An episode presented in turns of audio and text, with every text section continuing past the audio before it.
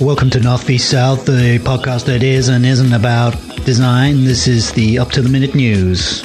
You're talking to Rob Turpin and Jonathan Ellerman. Have you been drinking coffee? Yeah.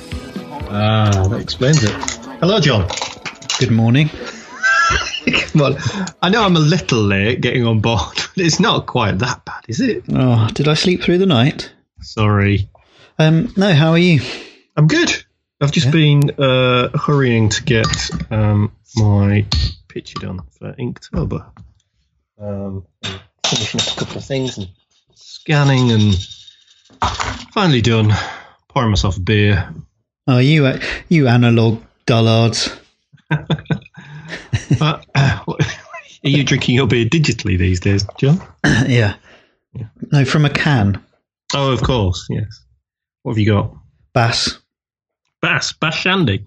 No, it's not. It's proper bass. A bass. Wow. I don't think I've seen a proper pint of bass since I used to work for Bass many years ago. It's a good point, isn't it? It is, yeah. It's a proper, First- proper, plain, nice English beer. Yeah, first ever trademark. The Bass Red Triangle. Yeah, uh, it features in uh, the bar at the Folies Bergère. Does it? Oh, yes, it does, doesn't it? Yeah. The uh, painting by Edouard Manet. Manet. Yeah. Yeah, he died of gangrene of the toe, didn't he? Did he? Yeah. Ah. Uh, I'm drinking uh, a black IPA.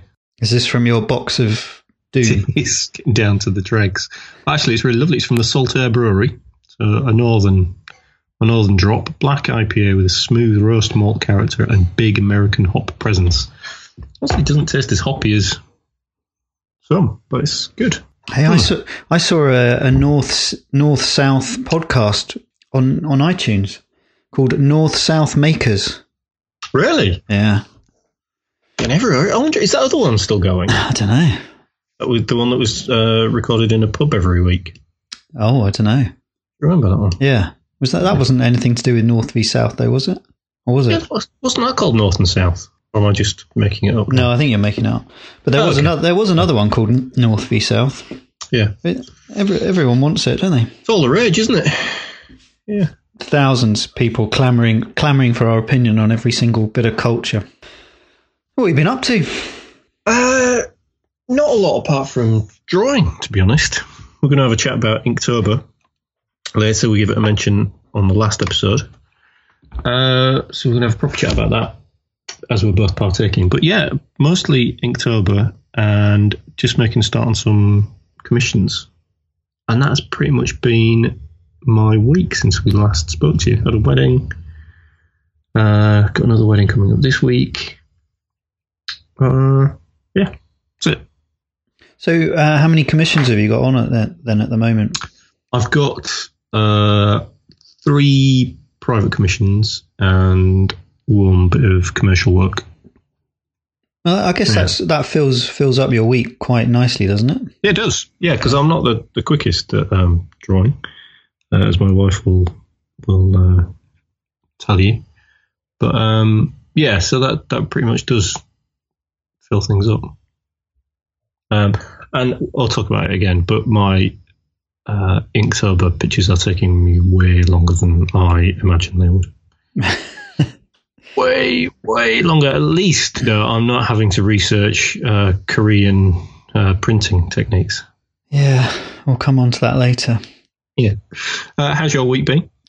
It's been fine. I've been, uh, yeah, I've been sort of a mix of client stuff, a mix of Ellie Press, and uh, a mix of drawing. Um, and uh, yeah, I'm I'm having quite a good time. I, I must say, I'm enjoying the sort of the difference between all of them. Uh, not not wanting to do client work, but knowing that I commercially have to.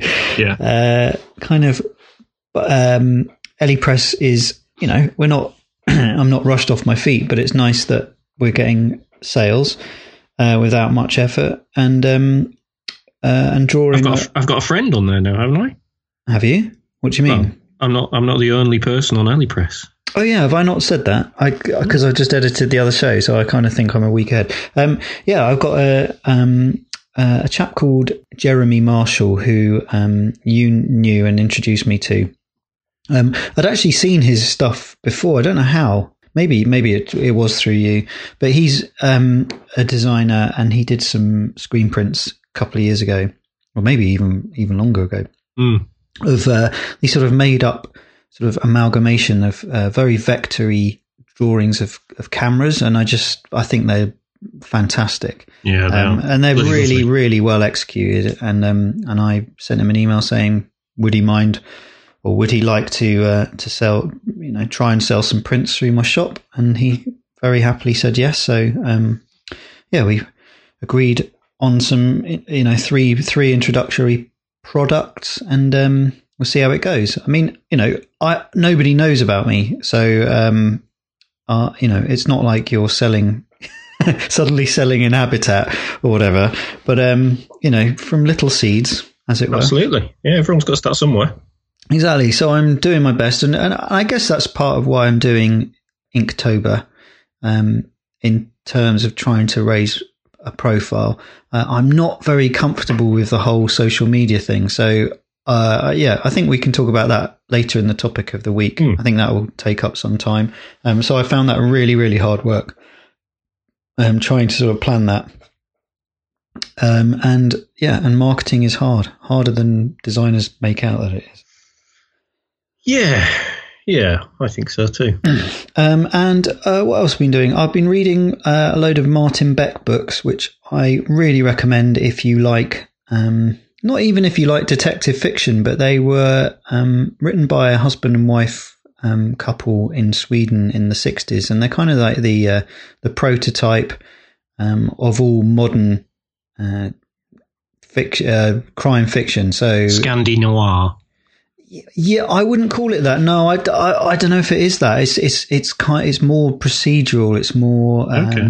rebus. More, you know, a lot of the yeah, a lot of English writers took their their call from it because nothing. Sometimes nothing. The the main protagonists aren't the, the solvers of the crime, or um, you know, they're not even involved in the the solution. Uh, so is, it- is is Martin Beck the uh, the name of the character of the books, or is that the yeah, the, the yeah. pseudonym? The the, cou- the no the couple pseudonym. Um, no, I can't remember their names. Uh, that's really bad, isn't it? I'll, I'll drop that in, but it's Per and somebody or other. But they only wrote ten books, um, and they wrote them with the a mind to expose the sort of the uh, the awful nature of Swedish um, culture at the time, which they didn't Oh. agree with. Um, so yeah, it's it's it's a really really good series of books. Thoroughly enjoying Cool. them. I'm reading um, my first John Scalzi novel at the minute. Have you heard of John Scalzi? No, I It's s- an I American saw- sci-fi. I saw I saw he tweeted you back, or he you tweeted Yeah. him, and but I didn't know who he was, and I I don't know where where I would start. What what kind of sci-fi does he write? Well, I'm, I'm not entirely sure yet because one just started and it's the first one of his that I've read, and I've I think I've stayed away from his books before. I think he's only had a profile in the UK for maybe five or six years. He had a big uh, big hit with a book called Red Shirts, which was like a parody of Star Trek, centered on the kind of red shirted, non named characters that go down in an away team who are always the ones that get killed. oh yeah, Um, and I, I, think I've said before, I'm not a big fan of humour in my sci-fi or fantasy, which is why I've never liked Terry Pratchett stuff. Um, and, and I think I'd stayed away for that reason. But what I found with this book, which is called The Collapsing Empire, which is the first, I think, in a, a new series, or certainly you don't have to have read any of his other stuff. Um, is it's just good, really good sci-fi, but the characters have got a bit of wit about them, which is fab. It you know it reminds me a bit of Iain Banks. oh right. So yeah, it's got that sort of chippy.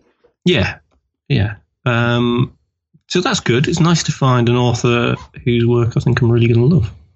Brilliant. I, yeah, I, I, I was I was trying to remember what his name was last night when I was looking for a new book. So um, Okay. what's what's his surname? Scalzi, S C A L Z I. Can only be American, right? Yeah. uh, so that's good. Cool. Um, yeah, the other thing, uh, ca- catching up a bit on um, on our analog talk, uh, it's been really funny to see uh, last night. uh, Grand Designs, which is a uh, again, if you're not from the UK, it's a brilliant TV series which is follows uh, a chap called Kevin McCloud as he visits uh, self-build projects and their owners. And last night was the ultimate design couple from South London who had spent nine hundred thousand pounds on a disused dairy farm in between two uh, rows of terraced housing in South London, which uh, is kind of insane. But Yeah. uh, I have to say they did a fantastic job, um, and the whole show was about pat- patina. Uh, was the key word, wasn't it? It was Uh, lovely. most of which most of which they got rid of. Yeah, they did. Sadly, it didn't end up as industrial as they they'd hoped. I think that um, Yeah. sense and uh, and also health and safety um, and building regs got the better of them. Yeah, it was a beautiful place though. Yeah, with. it did look fantastic, and the Crondall windows. uh, You know those are they Crondall? They called Crondall. Crondall. You know the black square windows. Hmm. They're classic English 1930s look. Yeah, Um, looked fab. I always want. I want to do. Um, we've got a partition between two rooms, and we've had to board it in. But I wanted to put those windows in, um, in between the two rooms. But they are outrageously expensive. Yeah, well, I think they spent twenty seven grand on. Yeah, well, that, yeah, yeah. I had about. I had about a thousand pounds. So Yeah, I could have done it with a bit of perspex and some plywood.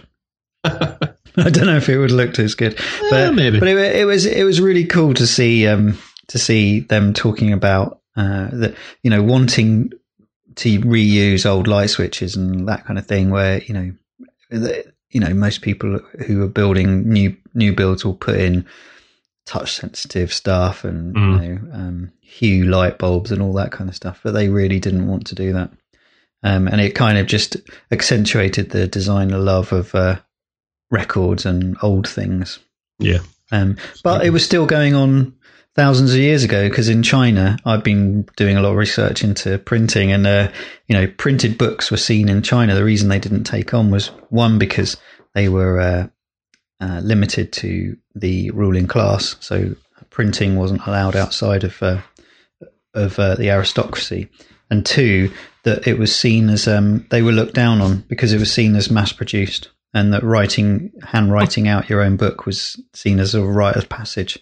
So although they'd had printed books for uh, you know a thousand years, it never really took off. how bizarre. Yeah, so they were kind of they were doing retro. They were listening to LPs. A couple of couple of bits of news. Uh, Google have had um, a big uh, thing conference type. Uh, don't know what they call their um, what do they call their big announcements. Uh, anyway, Google have had one. Uh, oh, their annual fall hardware gala. Um, and one of the things they've introduced, as well as a uh, as well as the new versions of their Pixel phones, which apparently are amazing. Um, the larger one of the two has got the highest rating on a mobile camera kind of rating website. Um, so it'll be interesting to see how that compares when the iPhone X gets reviewed. Um, Yeah, the, the, most- eights have been getting not good reviews, have they? No, and uh, the eight pluses have, have been taken to um, not exactly exploding, but peeling apart whilst charging, which is um, not ideal. Yeah, I think they look like good product products. Those Pixel phones. They do. Yeah, they look really nice. Um, I mean, it's one of those instances, isn't it, where Google have got kind of more control over the hardware and they can integrate it with the software in the same way that Apple can.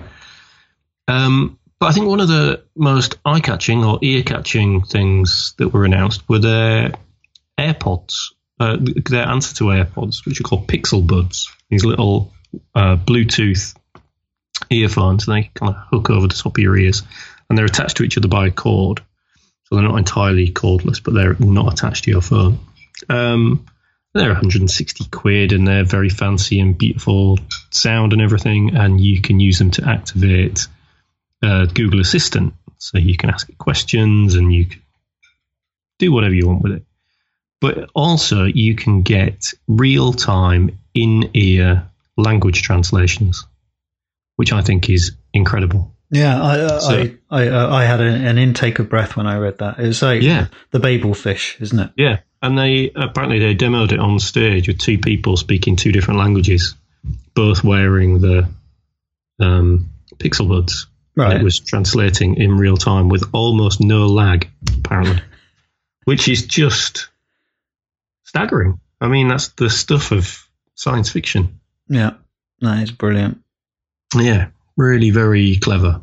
Um, and I actually saw something else that was announced about the Pixel 2 phone, and someone had tweeted about it, um, saying how cool it was. And if you're in a bar or a cafe and there's some music playing, your Pixel 2 phone will automatically do kind of like the Shazam Soundhound thing.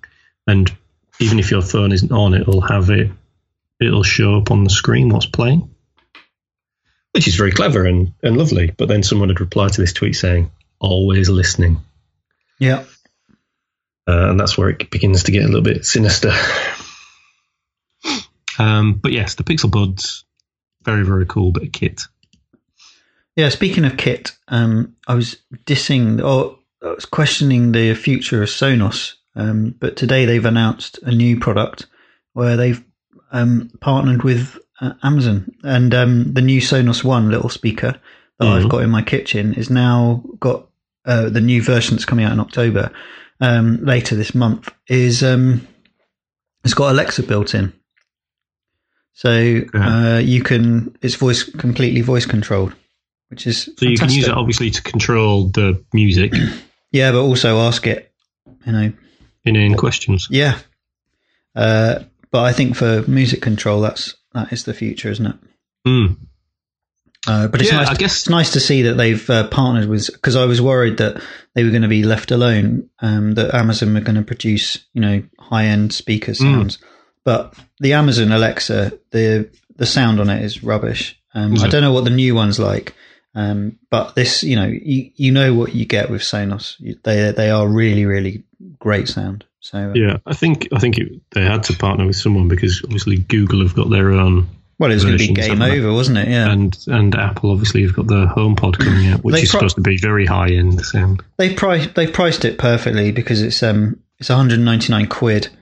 Um, the Apple one's going to be 300 and Mm. x pounds, which is outrageous for a you know Yeah. non-stereo speaker. But um, but there you go. That's Apple for you, not. It, it is indeed. Uh, another one I saw for you actually, which was um, uh, you you recently bought an iPad Pro and have been struggling with the texture between. You know, Yeah. a lot of people do with the disconnect between a uh, a graphite pencil and paper, I'm not having that bite. Yeah. Um, and there's a product called Paperlike, which is a German product. Um, it's very expensive. It's I, I think it was like sixty odd quid. Uh, might be less. No, uh, that I might be making that up. Um, But it's uh, it's it's well over thirty quid, um, and it's meant to have a much better feel for uh, like a paper. Oh, Uh, what than it? Just it's a just film? a matte film, yeah. Okay. But it's more. It's got more bite to it. Okay. I've actually bought one um, a while ago, which cost me about a tenner, I think, uh, and I haven't yet put it on the iPad. Yeah, I never put it on. I haven't got Um, a problem with it because I see it. You know, the whole thing's so digital. You know, the plastic tip and the plastic Mm. and the and the glass. I kind of got over that really, really quickly. Um, didn't, and now I draw with it. I don't feel. And now I've got the pencil right or the the actual brush in Procreate Yes. to how I want it to be. I Yeah. know I know the weight when I'm pressing it, so Okay. um, I don't have that that issue. But I guess if you're using pencils where you're actually, you know, you are literally sliding uh, graphite onto, you know, which is then layering onto paper, you're never going to get that sense, are you? No, you're not. Um, I did have a go. A, a guy, I was working in Shoreditch last week. A guy had a new um, Samsung Note or Samsung 8. I can't remember which one it was. It was the top end one. And that comes with a little stylus thing. Um, and the stylus on that is has got like a little bit of give in it, almost like a really firm felt tip pen. And that actually on a glassy screen feels better than the Apple Pencil because it almost gives that little bit of traction. Oh, um, Wacom had that, didn't they? They, they yeah. you, you can get different types of tip, um, and they had a like a rubbery feeling one, which which felt good on the on the paper when they had a bit of yeah. bite in the on the tablets. Yeah. I don't know. I don't know what it's like for Cintiq, but um, but I, yeah. I, don't. I just don't have a problem with it. Maybe because I don't draw with pencil. So yeah, I'm still getting used to it. I'll yeah. get there. Yeah. Yeah. Uh, my next bit of news is uh, Dropbox, which we uh, both use. We use for the show. Uh, Dropbox has had a rebrand. Yeah. Um, and I, I haven't. I had a look at it, and I couldn't really tell what they'd done to the logo. No.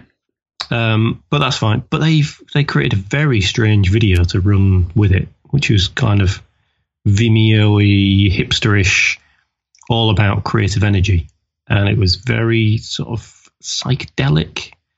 Um, really, I think uh, trying to push Dropbox into. I think a lot of people still just use it as a storage uh, facility, really, or somewhere where they can have their files so they can work on them out of the office or at home, wherever.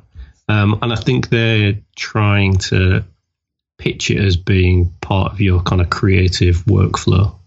Um, I'm not sure how uh, accurate that is as a description of what it does, um, but the video is very trippy. Uh, kind of lots of uh, sort of uh, yeah, kind of op art uh, effects and things. Um, have you had a look at that? I haven't seen the video, but I've I, have i have got that as a as a as a news item actually. Um, oh, okay. So it's Dropbox.design, and it's it's almost it's almost. Um, have you been to that web page? I haven't actually. No. Okay, so that's like their corporate um, identity introduction page. Um, I haven't seen the video, so I can't really say what that's like. Uh, but it's yeah. um, it's a uh, okay. So they're announcing what exactly? That's what I, I just couldn't get what they're announcing because well, the app hasn't really the app hasn't changed really. They've moved a few things around. The mm. logo's been flattened a little bit, so they've gone to this kind of like rather than it looking like an open box, it's now um, a sort of uh, isometric squares that are pushed together that they can now animate and play with. Um, but it's really really subtle the change. Um, and I have to say, I the whole thing smacks of uh, Emperor's New Clothes. Um, yes. I can't say there aren't things of uh, in it that I really admire, which are um, some of the animations are really nice, and um, there's a uh, if you look at the web page, which is Dropbox.design, mm. Um, they are experimenting with a new typeface, something grotesque, I think it was called, um, and it's got 259 weights. So it's almost like one of those you know we were talking about a few weeks ago the variable yeah, typefaces. Yeah. So if you change the width of the website, um, it goes from super wide to super condensed. Yeah. Um, and that, and I think that gives them um, an adjustable tone for you know going from advertising to you know uh, product rollout to actual uh, interface with something you know very smart and simple and easy to to read. Yeah. Um, but um, I don't like the typeface. I really don't. I think it's lo- strange. It looks like a 1950s American advertising face to me. Yeah, it looks like the face. You know, it looks like something that Neville Brody designed yeah, in 1982. Bit, yeah. um, the the way that they've treated the images and stuff. I was thinking, um, um, it looks the the typeface looks it reminds me a little bit of kind of things like uh, I Dream of Jeannie and stuff like that especially the lowercase a is really jarring. Mm. I, I, I, don't think it works digitally. Anyway, that's just personal taste. Um, but um, there are things in it, yeah, like the colorways is just absolute nonsense. But the um, because it just you know it just repeats the same colorways over and over again. Yeah. Um, but the animation on the website is fantastic. So I think you know, all in all, the the presentation is is fantastic, and the the website looks great and is pushing boundaries.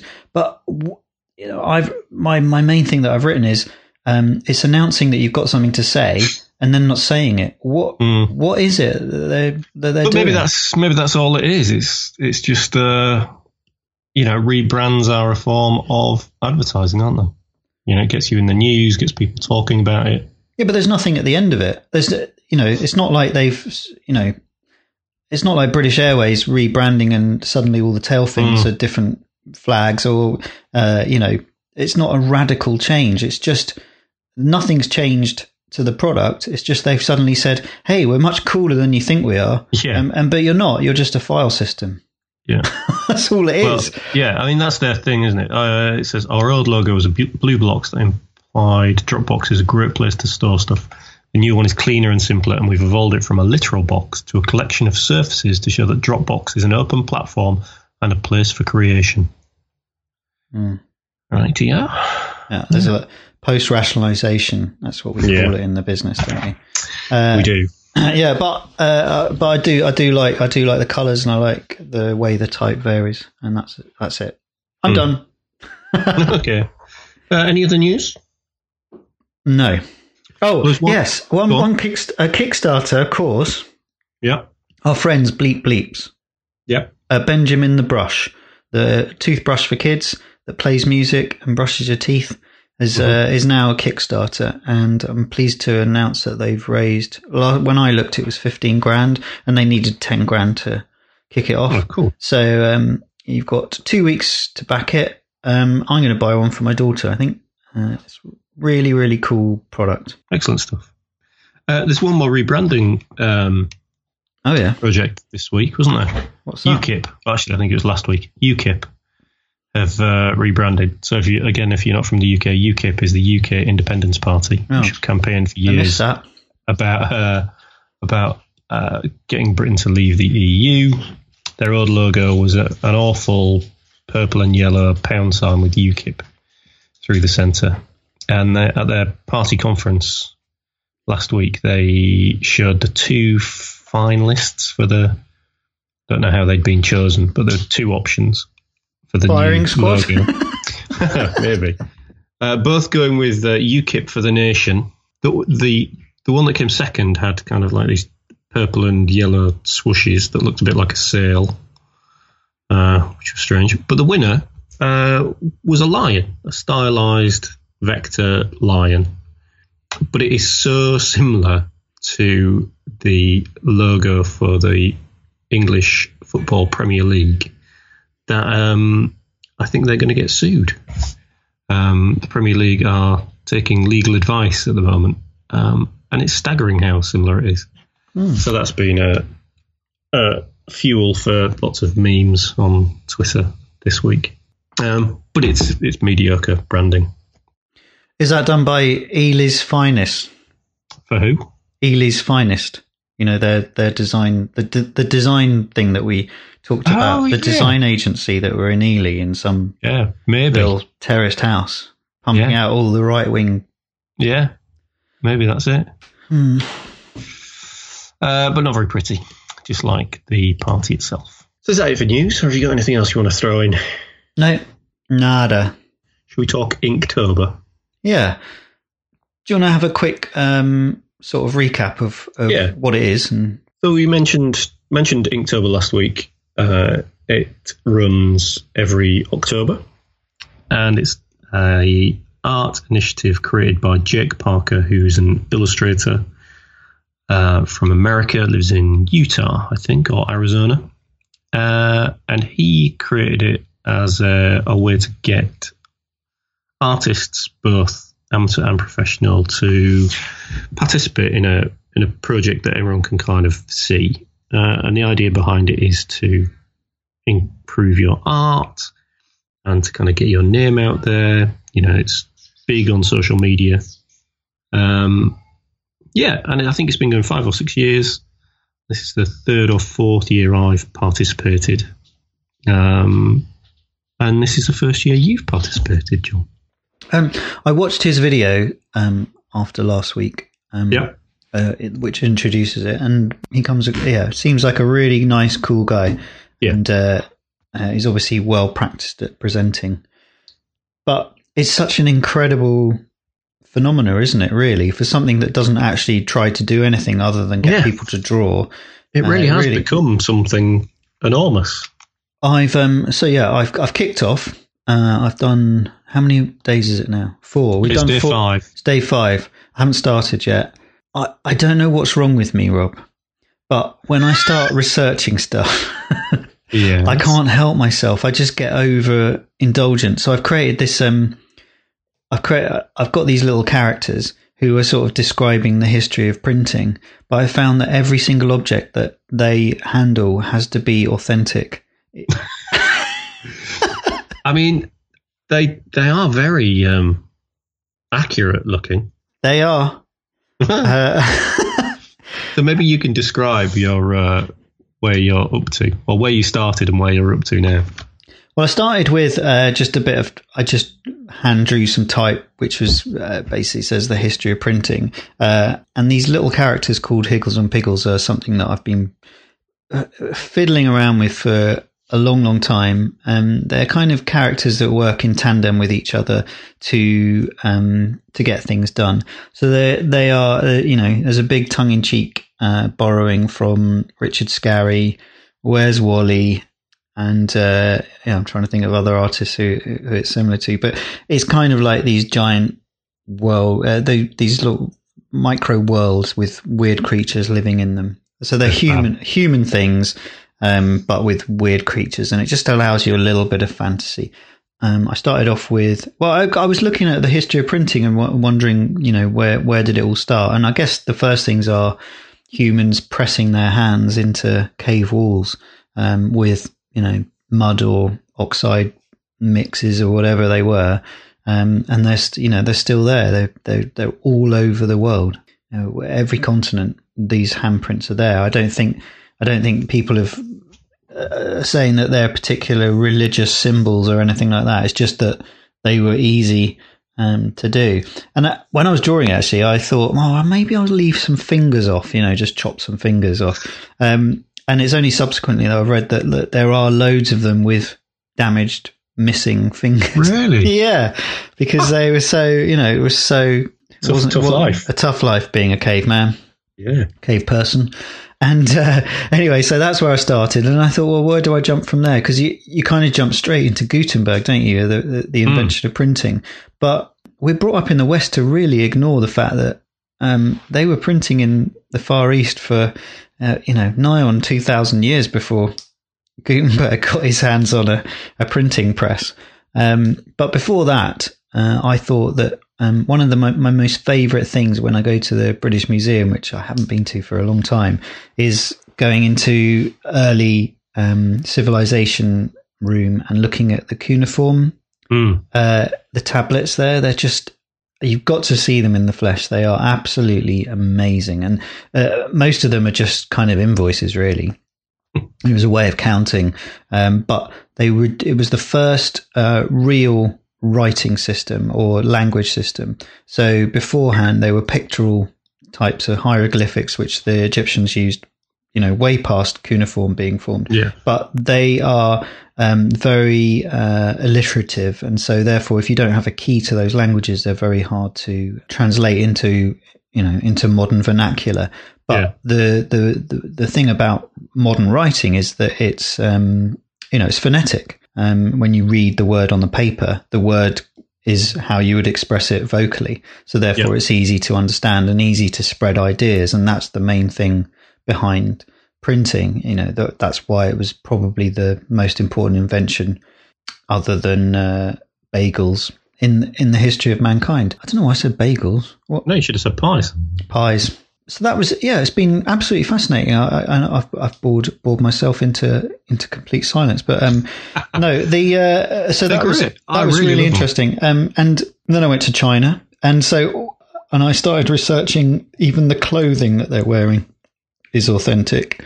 Um, and these are tiny little m- mice. Uh, so um, yeah, I think I've got, an, I've got I think I've got a problem with uh, over analyzing things. No, But, it's but. I think that's a creative um, designer thing, isn't it? To over egg the pudding. Yeah. the fact that these are tiny, you know, like three inch square drawings. I mean, what am I doing? I can't help myself. I So love yeah, them. but I've I've planned out thirty one of these, and it's going to take us all the way up to you know modern times and and beyond. Um, but we're just about to hit day five is Gutenberg, so um, I'm going to stay on him for a few days. I've got quite a lot to say about him. I'm sure you have. Yeah, marvelous. Yeah, your adventure. Yeah, so I've had um, this little. I've talked about it many times before. This idea for a, a comic or a story called Asteroid Belt Blues. Um, and I think one of the reasons why I've never got it off the ground as a proper comic is I've never done any sequential art. I've never done anything narrative in my drawings. Uh, and so it's it's been too big a step for me. I think it's been uh, just too daunting. And I was thinking about the, the different things I could do for Inktober, and I didn't want to just rehash um, the sort of thing that I'd done last year, which was the isometric buildings, which had done amazingly well for me. Um, because it's just, you know, there's no point just standing still. So I decided that I would try and tell my asteroid belt blue story um, across Inktober. So 31 panels in 31 days to tell this little comic sci-fi story. Um, and I'm really, really happy with how it's coming out. I think it's pushing me to create illustrations rather than just pictures. I think I'm really guilty when I draw stuff to to not really think about them as a, a kind of a composed whole image, and I just draw something. Um, but these panels, I've got a strict, I've got a widescreen format. We talked about formats a few weeks ago. So the, the basis of all my panels is 2.35 to 1. So kind of traditional widescreen format. But I'm allowing elements of the illustrations to protrude outside of that box to break it up. Um, so in the first, in the title page of Asteroid Belt Blues, there's a big uh, asteroid, like a moon type thing, that breaks that frame. Uh, and then in tonight's um, image that's gone up, there's like a a space beacon, like a kind of space lighthouse thing, and that protrudes off the bottom of the frame, and then the the light glow protrudes off the top. Um, and I think it's allowing me to play with some kind of really nice composition. The downside to this is, I think if you're making a comic as a comic artist, not necessarily every panel is a work of art. It, it uh, exists to advance the story. But because these are individual panels and I'm working on one a day, I'm kind of, I just feel uh, obliged to make them uh, as individual pictures as as good as I possibly can. So they're taking a long time, but the upside of that is I think they're looking really good. So um, I haven't got it all planned out. I've got the kind of key beats in the story planned out, and I've got uh, some dialogue planned out for about half of it. So I'm hoping that I either don't get to the 31st of October with with seven panels still to do, or I don't end up finishing the story on the 17th. um, I think I'll be I think I'll be just about just about there. I've got a little bit. I've decided I'm. I've got a little bit of wiggle room if necessary because I can always not count the first panel because that's the title. Um, but the aim is to is to complete it in 31 panels. Well, I've just seen your new one, um, and it's it's yeah, it's gorgeous. Um, is that Eurostile you're using? It is. yeah. Uh, it's, so, it's, the, it's the traditional sci-fi type. Yeah, it is. So um, what I love about it, it's very medieval illustration, you know, breaking the borders um, with is expanded it? view. Yeah, yeah. Um, it just sort of, yeah, it, it's a visual tick, isn't it? Um, mm. It just, yeah, it's very designery. Your panels, uh, I just think it looks it looks great, um, and I, I'm especially pleased that you've introduced a human quite early on. Yes, so I don't draw people, um, but there's got to be a person in it. So yeah, day four we get the pilot. Yeah. Um, yeah, who I'm kind of quite pleased with. I think he looks a little bit Mobius like. Um, yeah, I'm I'm happy with him or her. Well, I think the style, the consistency of it is is fantastic, and and I love the fact that you've got these little lighthouses which alludes to your grid work. Um, but I always said about your other stuff is that you you say that it doesn't have a narrative, but I think what's so good about it is that it's they are frozen moments in time where you mm. kind of you're making up stories in between uh, the panels. So, um, and I think that's what this will do um, in that kind of daily uh, uh beat, as you call it, yeah. um, because it's not going to have a beat like a normal, like you say, a normal graphic comic which has small sections, big sections, breakout, maybe full page, and it just allows you to change that pace. Yours is more like a space beacon, isn't it? Or just beep, yeah. beep, like the Sputnik kind of thing going on. Um, how do you feel about getting the story off your chest? Is it the story that you had originally, or is it, it much is. more mi- microcosmic than that? It's the microcosmic. It's, the same, it's exactly the same story. Um, and I think it, the story originally as a comic was going to be very sparse. So it's very much about the loneliness of of this character in space. So there were going to be big panels of just empty space. So I think one panel a day can kind of echo that in a way. Um, so in terms of dialogue, there's very little to it, and there's really only, you know, there's a, a quite a small number of key points that I need to get across. So um, yeah, so I've managed to stick to the the exact same story. I think at the end of the month, uh, my plan is to produce this as a as a little comic book. But what I will do is I'll probably put in extra pages, perhaps to kind of extend those periods of of emptiness. Um, so you kind of get more of a grasp of how lonely and alone this character is in space. Brilliant. Yeah, I'm really quite excited about it. I just wish they were um, quicker for me to do. so, how how long's each one taking you, if you don't mind me asking?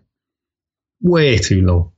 Uh, three hours. All right. Yeah, that's quite four hours. Yeah.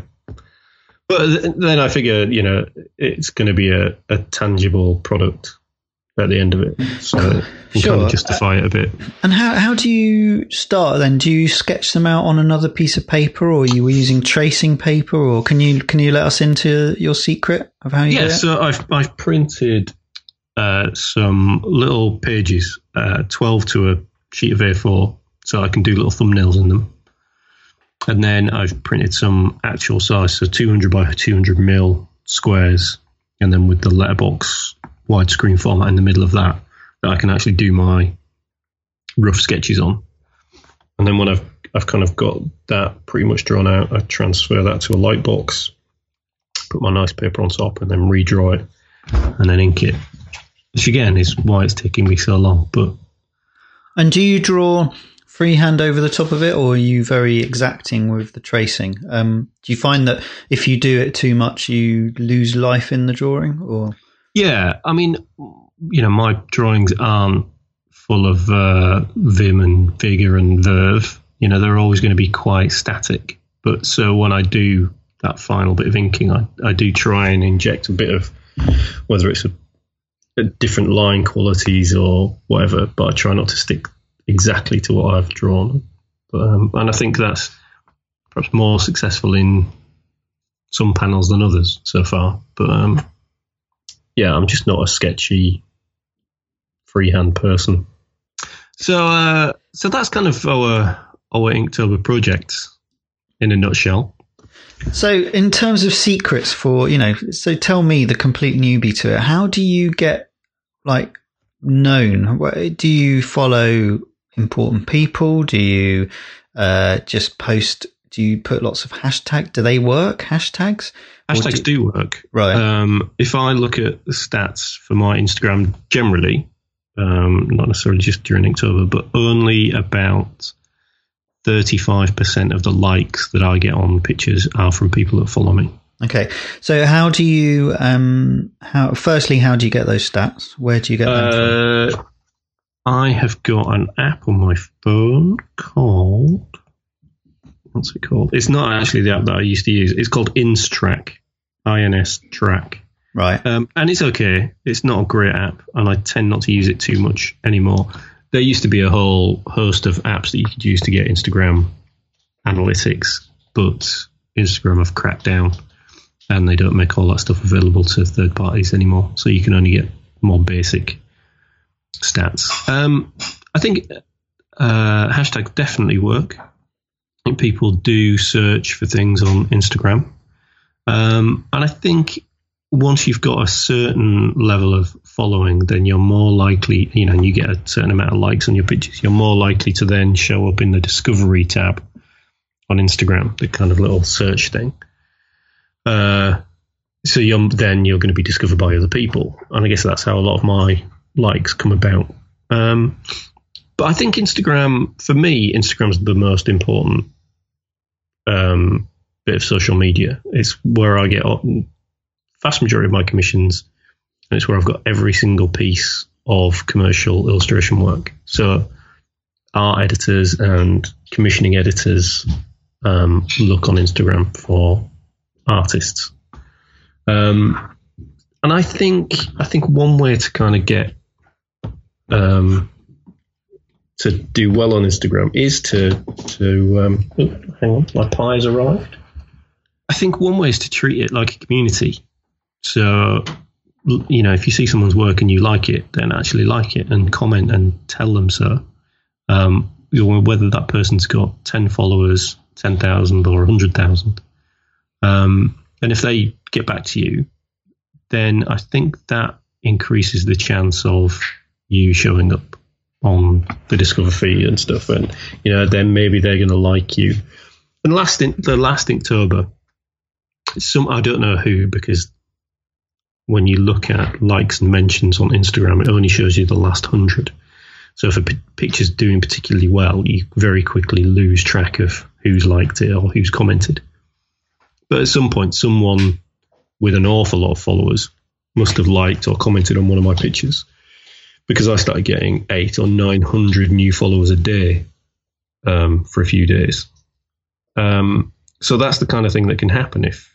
But I think to do that, you have to treat it like a community um, and really participate in conversations with people. I think that's the best way to to um, to to do well. So I guess you're you're well, you're giving something back into the yeah the drawing community, as it were. Yeah, absolutely. but, but what other social media doesn't work as well? So Facebook um, is that Facebook's, just...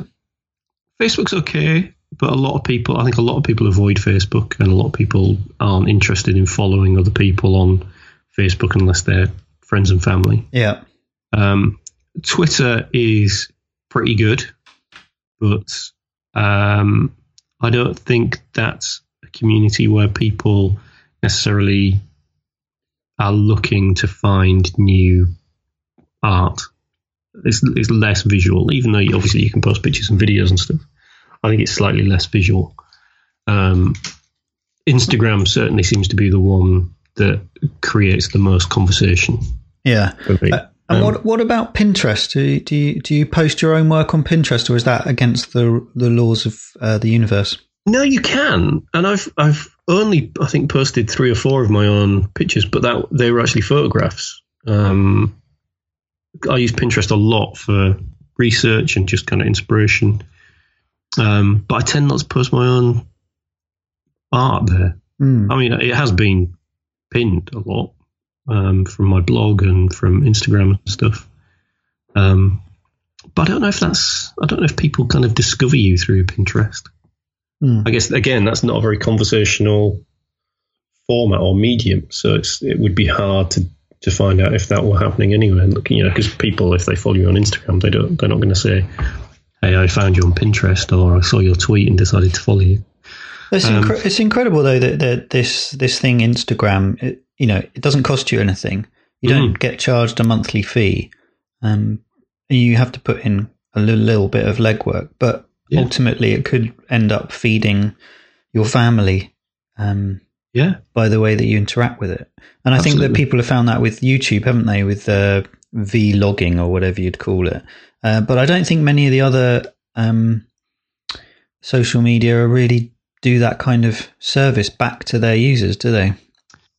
No, I think Twitter has been a place where people have been discovered. Particularly, I think a lot of people who tweet have have gone on to produce books. Um, because I think it's a medium that obviously rewards the um, eloquent and the witty. Um, but I, I, I think YouTube, obviously, you know, there are financial rewards for having a big following on YouTube that none of the other um, social media platforms can come close to. I think some vloggers can make. Uh, who's the guy? Pew Pew Die? Was it Pew Pew? Someone the Swedish guy who blogs about video games and does live um, feeds of him playing video games and commenting on games. Recently been in the news because it turns out he's a racist bigot. But I think last I think last year he made something ridiculous, like twelve million pounds from his advertising revenues on YouTube, Mm. which is just insane. Nice. Well, let's leave it there, and we'll come back and revisit how we're getting on. Um, Mm. I'll probably be a broken man by the end of October. Uh, so it's only is the tough. it's only the fifth, It is really tough. Um, and I might have uh, more than twelve likes per image. Of course you will. I remember when I first started posting stuff on Instagram, I remember the first time I really got excited about picture doing well. I think it got 35 likes, and I was really excited by that. I've never had thirty-five likes. Well, No. you'll get there. Um. So, uh, website of the week, or do you want Nope. to go straight to pies? I don't have a website of the week. I'm just going to do one because uh, I only because it sort of ties in with my research. Uh, but have you heard of ngrams at all? Uh, it rings a bell. Yeah. So on uh, if you go to books.google.com forward slash n grams, n for um, noodle, you can look at word usage throughout any book that's been scanned into Google Books. Uh, so what they're calling it, I guess, is part of the Gutenberg project Oh, and you can see trends in uses or uh, usage of words. So Wow. we were looking for because I was asking Jess last night, how do you spell movable type? Because I would have I would have thought it would be E A B L E. Yes. Um, but if you put the two words in, um, movable has uh, with an A just without the E has replaced movable over the last century. Mm. Um, so it's now prevalent. Uh, and it's just fascinating because once you start using words, you know, obviously, Yeah, yeah. like any kid with a dictionary, just start using swear words. Um, but I've put in pie, uh, quiche, and flan to to see It how is it's delightful to say that pie is on the up and flan Oh. and quiche are uh, languishing. Yeah, they, you know, you you got to put a lid on it. Mm. well, it's got to be more than a lid. right, pies. What have you got? I've got a Sainsbury's Taste the Difference chicken and ham hock short crust pastry pie that we had uh, on Tuesday for dinner, Mm. and I kept a wedge. Um, so it's cold. I haven't heated it up, Okay. but I, I just love a cold pie. Yeah, particularly chicken. I love chicken and ham. Is a good cold pie. And when I ate it, it just tasted all the same, you know, because it was so hot. Yeah. But now it's congealed and a little bit, you know, might be slightly off. um, the pastry's really good.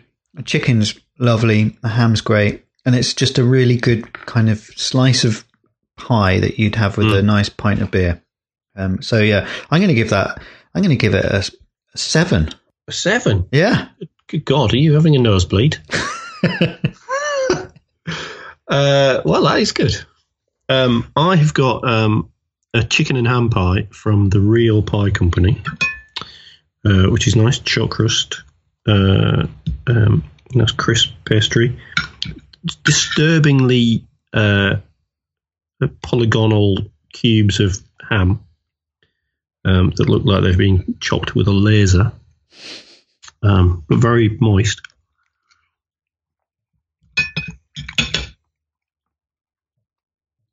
That's really very good. That's just exactly what you want from a chicken and ham pie. You can taste. It is a little bit of chicken soupy. I don't think that's a bad thing. It's slightly smoky ham, quite salty, uh, just really crisp pastry. That's a good, that's a good pie. That's going to get an eight. What? Yeah, Wow. it's an eight. Uh, and my Carla Black IPA from the Saltaire Brewery is going down a treat. Fabulous. Yeah, Well- that was good. I enjoyed that. We stretched that out to an hour, Rob. We did. Good you haven't done any uh, preparation this morning. Good luck uh, on your uh, Inktober drawing this evening. Is Yeah. it Gutenberg tonight? it's Gutenberg and the gang Excellent. making metal type. Cool. So yeah, get over to um, Instagram forward slash. I think it's only AliPress UK. I'm a designer. I don't know. I should be up with all this, shouldn't I? Apologies. No. no and uh, and thanks to all the people that have bought prints um, from yeah, absolutely. from us. I'm sending out my first Jeremy Marshall print tonight. Oh, Fantastic. in the morning, first thing. Um, so yeah, it's all good. Cool. Good stuff. All Right, and um, I'll see seeing you tomorrow, am I? Or are you oh, busy? Yes. No, lunch tomorrow. You coming down? Yeah, coming for a pub lunch. Yeah. We might, we, we might try out the English partridge. Really? Yeah, so wear, wear tweed. okay. I'll have my plus fours at the ready. Yeah. All right. Cheers, Jon. Take care. Ta-da. Bye. Stars were no good